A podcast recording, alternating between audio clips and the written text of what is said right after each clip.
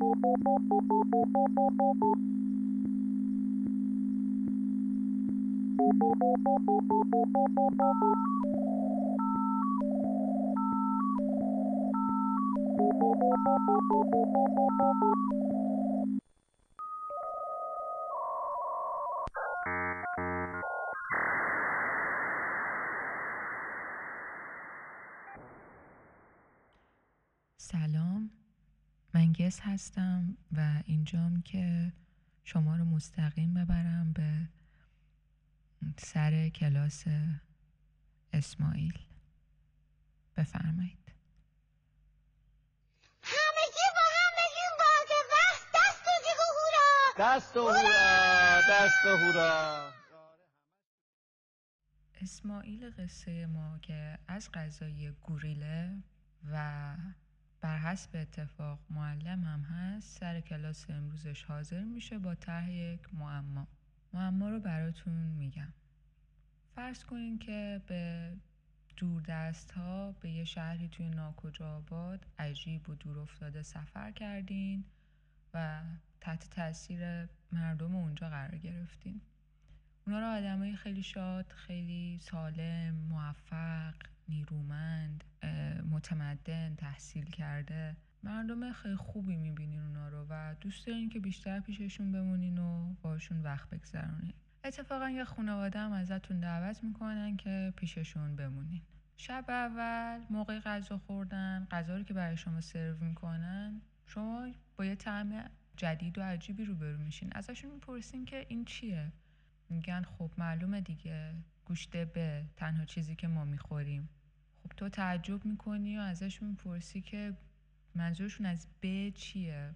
اونا هم در جواب میبرنت کنار پنجره. به همسایه هاشون توی خونه کناریشون اشاره می‌کنن و میگن یه تعداد به اونجاست. تو از ترس فریاد می‌زنی و میگی خدای من یعنی شما منظورتونه که آدم می‌خورین؟ اونا با تعجب بهت نگاه می‌کنن میگن ما به می‌خوریم. بهشون میگی که خیلی بیرحمن. یعنی اونا رو برده به عنوان برده گرفتین و بستینشون و قل زنجیرشون کردین. میزبانات میگن چرا باید قل زنجیرشون کنیم؟ تو جوابشون میدی خب چون فرار نکنن دیگه. میزبانات میگن که دیوونه شدی تو بر چی باید فرار کنن؟ و بعدش توضیح میدن که به ها هیچ وقت فرار نمی‌کنن چون که غذای خودشون خودشون یعنی الف ها درست اون طرف خیابونه. خلاصه تو حسابی از این شنیدن این حرفا به خشم و فریاد بلند میشی و از توضیحات اونا و حسابی میترسی و در نهایت از یه رابطه بیمارگونه سر در میاری که الفا توسط بها خورده میشن و بها توسط پها و پها هم به نوبه خود توسط الفا. هیچ سلسله مراتبی هم بین این دستای غذایی وجود نداره. یعنی اینکه بها غذای پها هستن دلیل نمیشه که پها بر اونا حکم فرمایی حکمرانی کنن. چون که در نهایت خود اونا هم توسط الفا خورده میشن. یعنی کل این ماجرا کاملا دموکراتیک و دوستانه است. اما برای تو خیلی وحشتناک به نظر می‌رسه. و ازشون می‌پرسی که چطوری می‌تونن زندگی توی این بیقانونی رو تحمل کنن.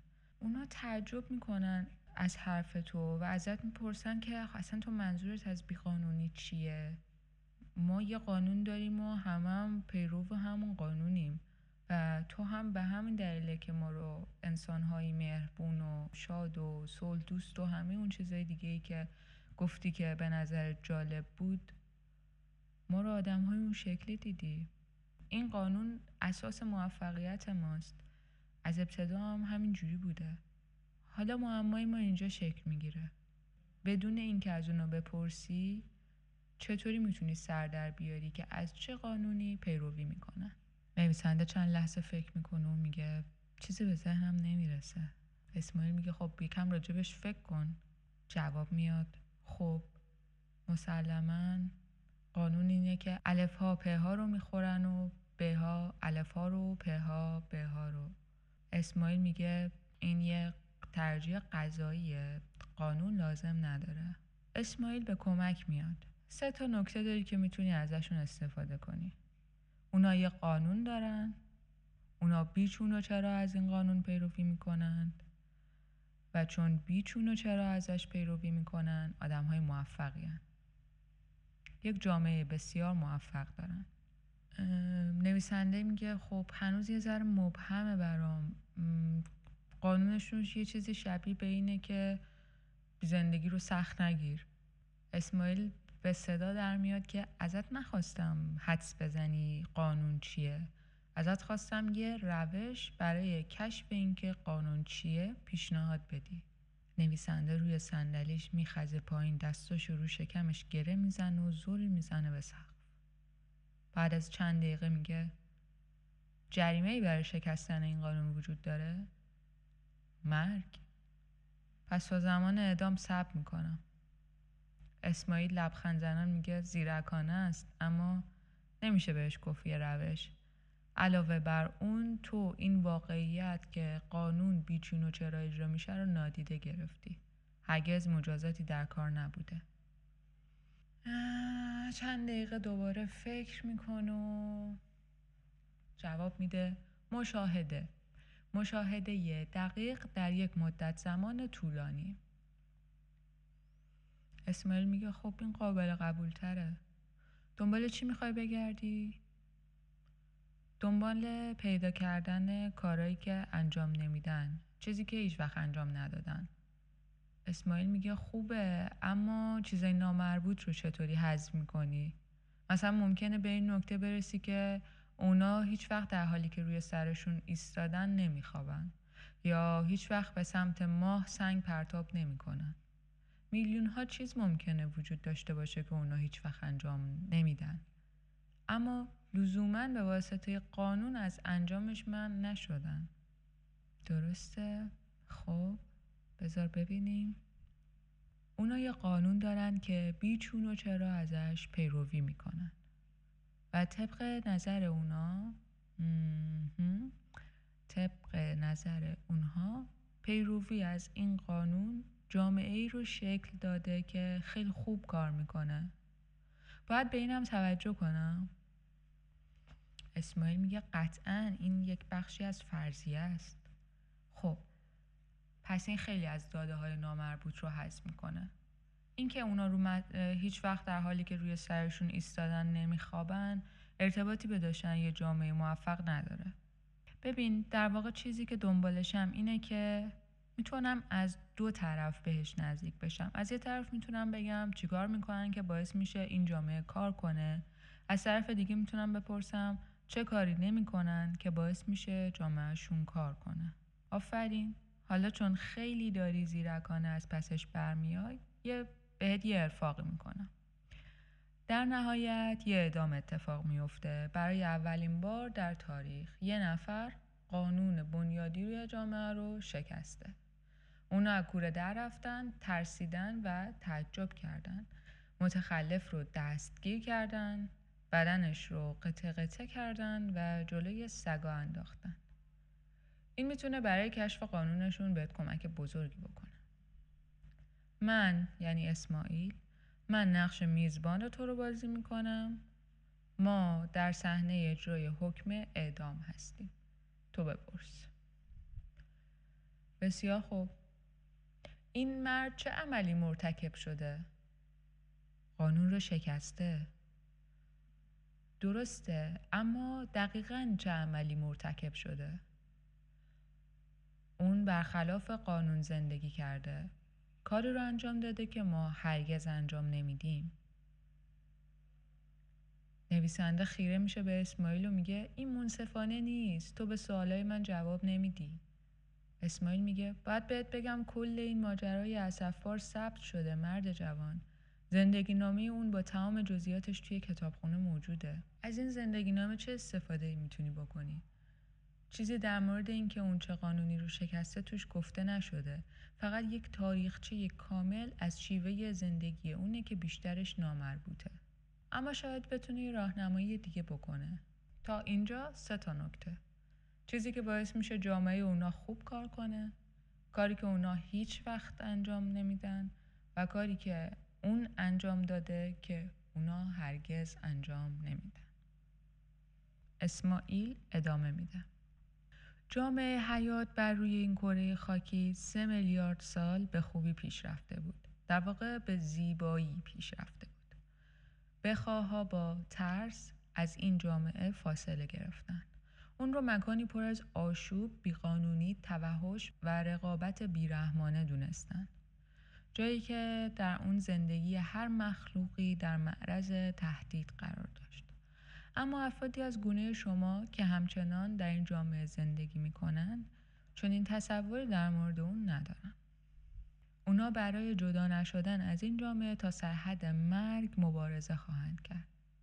این جامعه در واقع جامعه منظمه. گیاهان سبز غذای گیاهخوارانن. اونا هم غذای درندگان. بعضی از این درندگان هم غذای درندگان دیگه. اضافات باقی مونده غذای لاشخوراست. اونا هم تبدیل به مواد مغذی خاک میشن که گیاهای سبز برای رشد به اون نیاز دارن.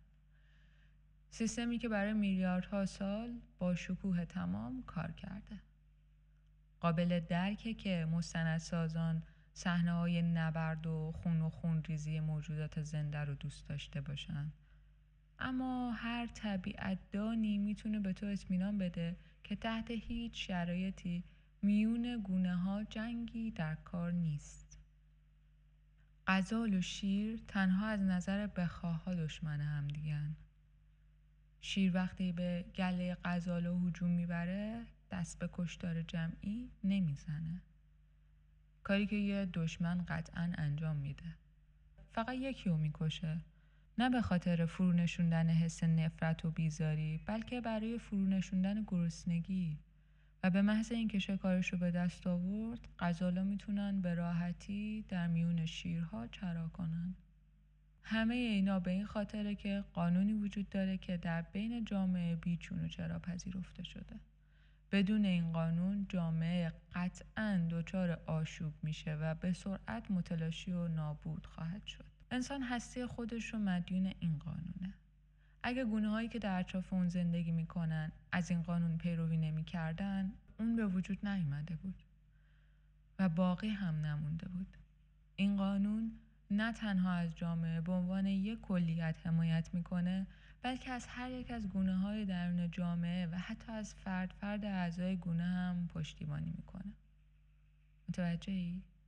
می‌فهمم چی میگی اما در مورد اینکه این قانون چیه هیچ نظری ندارم. این قانون قانون پاسدار صلحه. قانونی که جامعه رو از آشوب بزرگی که بخواها گمون می‌کنن جامعه بهش دچاره مسون نگه میداره. قانونی که زندگی رو برای همه برمقام میاره. زندگی برای علفا زندگی برای ملخهایی که از علفا تغذیه می‌کنن. برای بلدرچینی که ملخ رو میبلعه. برای روبایی که بلدرچین رو میبلعه و برای کلاقی که از روباه مرده تغذیه می‌کنه. ماهی که توی سواحل قاره ها سر برآورد به این دلیل پا برسه وجود گذاشت که صدها میلیون نسل پیش, پیش از اون این قانون رو رعایت کرده بودن. با رعایت همین قانون برخی از اونا دوزیست شدن. بعضی از دوزیستا با رعایت همین قانون به خزنده ها تبدیل شدن. برخی از خزنده با رعایت همین قانون به پرنده ها و پستاندارا مبدل شدند. برخی از پستانداران با رعایت همین قانون به نخستی ها تبدیل شدند. یه انشعاب از نخستی ها به استرالوپیتیکوس مبدل شد. اون نیز همین قانون رو رعایت کرد. استرالوپیتیکوس به هوموهابیلیس مبدل شد. اونم با رعایت همین قانون. هومو هابیلیس به هومو ارکتوس بدل شد. بازم با رعایت همین قانون. هومو ارکتوس به هومو ساپینس و هومو ساپینس به هومو ساپینس ساپینس تبدیل شد. با حفظ حرمت همین قانون. بعد ناگهان حدود ده هزار سال پیش یه شاخه از خانواده هومو ساپینس ساپینس سر برداشت و گفت انسان از این قانون مستثناست. مقدر نبوده که انسان توسط این قانون محدود بشه. بنابراین اونا تمدنی ساختن که در هر گوشه و کنار این قانون رو به سخره می گرفت و در طول 500 نسل به یه چشم برهم زدن توی مقیاس بیولوژیکی در طول 500 نسل این شاخه از خانواده هوموساپینس ساپینس متوجه شد که کل جهان رو به سرحد مرگ کشونده و توجیه اونا برای این مصیبت چی بود؟ هم؟ انسان سه میلیون سال بی آزار روی این کره خاکی زندگی کرد. اما بخواها تنها در عرض 500 نسل همه چیز رو به نقطه فروپاشی رسوندند و توضیح اونها در این باره چیه؟ نویسنده میگه منظورت رو می‌فهمم توضیح اونا اینه که یه مشکل اساسی در مورد انسان ها وجود داره. نه اینکه شما بخواها احتمالا دارین یه اشتباهی می‌کنین نه. بلکه اینکه اساسا مشکلی در مورد طبیعت انسان وجود داره. درسته؟ اسماعیل از نویسنده این پرسه که نظر تو راجع به این توجیه چیه؟ جواب میاد که دارم یه جورایی بهش شک می‌کنم. خوبه اسماعیل ادامه میده زمانی که بخواها قدم به جهان نو گذاشتن و شروع کردن به خورد و خمیر کردن همه چیز نخواها به دنبال پاسخی برای این پرسش بودن که آیا راهی برای دستیابی به یک جانشینی وجود داره که برخلاف اون قانونی که ما از همون ابتدا رعایت کردیم نباشه؟ مسلما منظورم این نیست که اونا آگاهانه چنین پرسشی رو فرمول بندی کردن. اونا همونقدر از وجود این قانون آگاه بودن که همون هوانوردای اولیه از وجود قوانین آیرودینامیک. با این وجود به همون شکل با این قانون دست به گریبان بودن. ساختن و رها کردن اسباب های تمدن یکی پس از دیگری. جستجو برای تمدنی که قادر به پرواز باشه. روند بسیار کند بود. پیش رفتن با آزمون و خطا ممکن بود ده هزار سال دیگه طول بکشه یا پنجاه هزار سال دیگه. ظاهرا اونا می‌دونستن که عجله در کار نیست. مجبور نبودن خودشون رو به آسمون برسونن. ساختن وسیله‌ای که فاجعه به بار بیاره کاری که به خواها کردن برای اونا معقول نبود. اسماعیل به اینجا که می‌رسه سکوت می‌کنه. نویسنده که می‌بینه هیچ حرفی نمی‌زنه می‌پرسه حالا چی؟ لبخندی می‌زنه و میگه حالا تو میری و وقتی برمیگردی که بتونی به من بگی چه قانون یا قانونهایی در جامعه حیات از ابتدا در کار بودن. نویسنده میگه نمی‌دونم از کجا باید شروع کنم. می‌دونی؟ مثل ماجرای الف ها و پ ها و ب ها بهش نگاه کن. اینجا هم سه تا کلید راهنما داری. قانونه که دنبالش میگردی بین موجودات زنده برای سه میلیارد سال بدون هیچ چون و چرایی اطاعت شده. اسماعیل با سر به دنیای بیرون اشاره می‌کنه. و به همین خاطر بود که کار به اینجا رسید.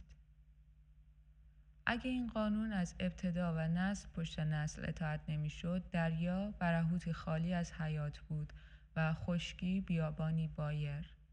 تمام اشکال رنگارنگ حیات با پیروی از این قانون پا به عرصه حیات گذاشتن و با پیروی از همین قانون انسان متولد شده. و تنها یک بار در تاریخ این کره خاکی یک گونه کوشیده برخلاف این قانون رفتار کنه. نه آهاده یک گونه تنها یک گروه از مردم. کسایی که من اونا رو بخواها نامیدم. ده هزار سال پیش این گروه از مردم گفتن دیگه بسته قرار نبوده انسان ها با این قانون محدود بشن.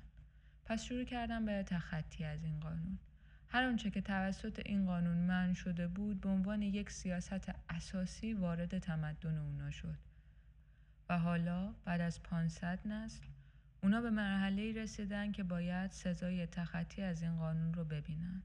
مجازاتی که گریبان هر کسی رو که از این قانون سرپیچی کنه خواهد گرفت. اسماعیل دستش رو بلند کرد و گفت به اندازه کافی راهنمایی شدی. در پشت سرم بسته شد و من آنجا ماندم. نمی توانستم به داخل برگردم به خانه هم نمی‌خواستم بروم و به همین خاطر همانجا ماندم. مغزم خالی بود. احساس افسردگی می کردم بی هیچ دلیل منطقی حتی احساس می کردم رانده شدم. در خانه هم اوضاع خیلی به هم ریخته بود. کارها روی هم انباشته شده بود. از کارهام عقب افتاده بودم. به علاوه اسماعیل هم تکلیفی به من محول کرده بود که علاقه چندانی به انجامش نداشتم. وقتش رسیده بود که جدی دست به کار بشم و برای همین کاری کردم که خیلی به ندرت می‌کنم. رفتم بیرون و مشروب خوردم. احتیاج داشتم با کسی حرف بزنم. و مشروب خورای منزوی شانس زیادی از این بابت دارن. همیشه کسی برای حرف زدن پیدا می‌کنن. حالا ته این احساس عجیب افسردگی و ترد شدگی چه چیزی وجود داشت؟ چرا در این روز به خصوص دچارش شده بودم؟ پاسخ در این روز به خصوص اسماعیل من را به حال خودم رها کرده بود تا خودم کاری بکنم. می توانست تحقیقی را که عهدهدارش شده بودم به من محول نکند. اما ترجیحش این بود. نتیجه نوعی ترد شدگی. اینطوری تعبیر کردنش بچگانه است قطعا اما من هیچ وقت ادعای کامل بودن نداشتم. البته همش همین نبود چون هنوز هم احساس افسردگی می کردم بربون دوم بهم کمک کرد تحتوش رو در بیارم. داشتم پیشرفت می کردم درسته. منشه احساس افسردگیم همین بود. اسماعیل یه برنامه داشت. البته حتما. چرا نداشته باشه؟ برنامهش طی چند سال و ضمن کار کردن با شاگردای متعدد پخته تر شده بود. منطقی به نظر می رسید باید یه برنامه داشته باشی. از اینجا شروع می‌کنی بعد به اینجا می‌رسی بعد اینجا اینجا اینجا و بالاخره یه روز به انتهاش می‌رسی.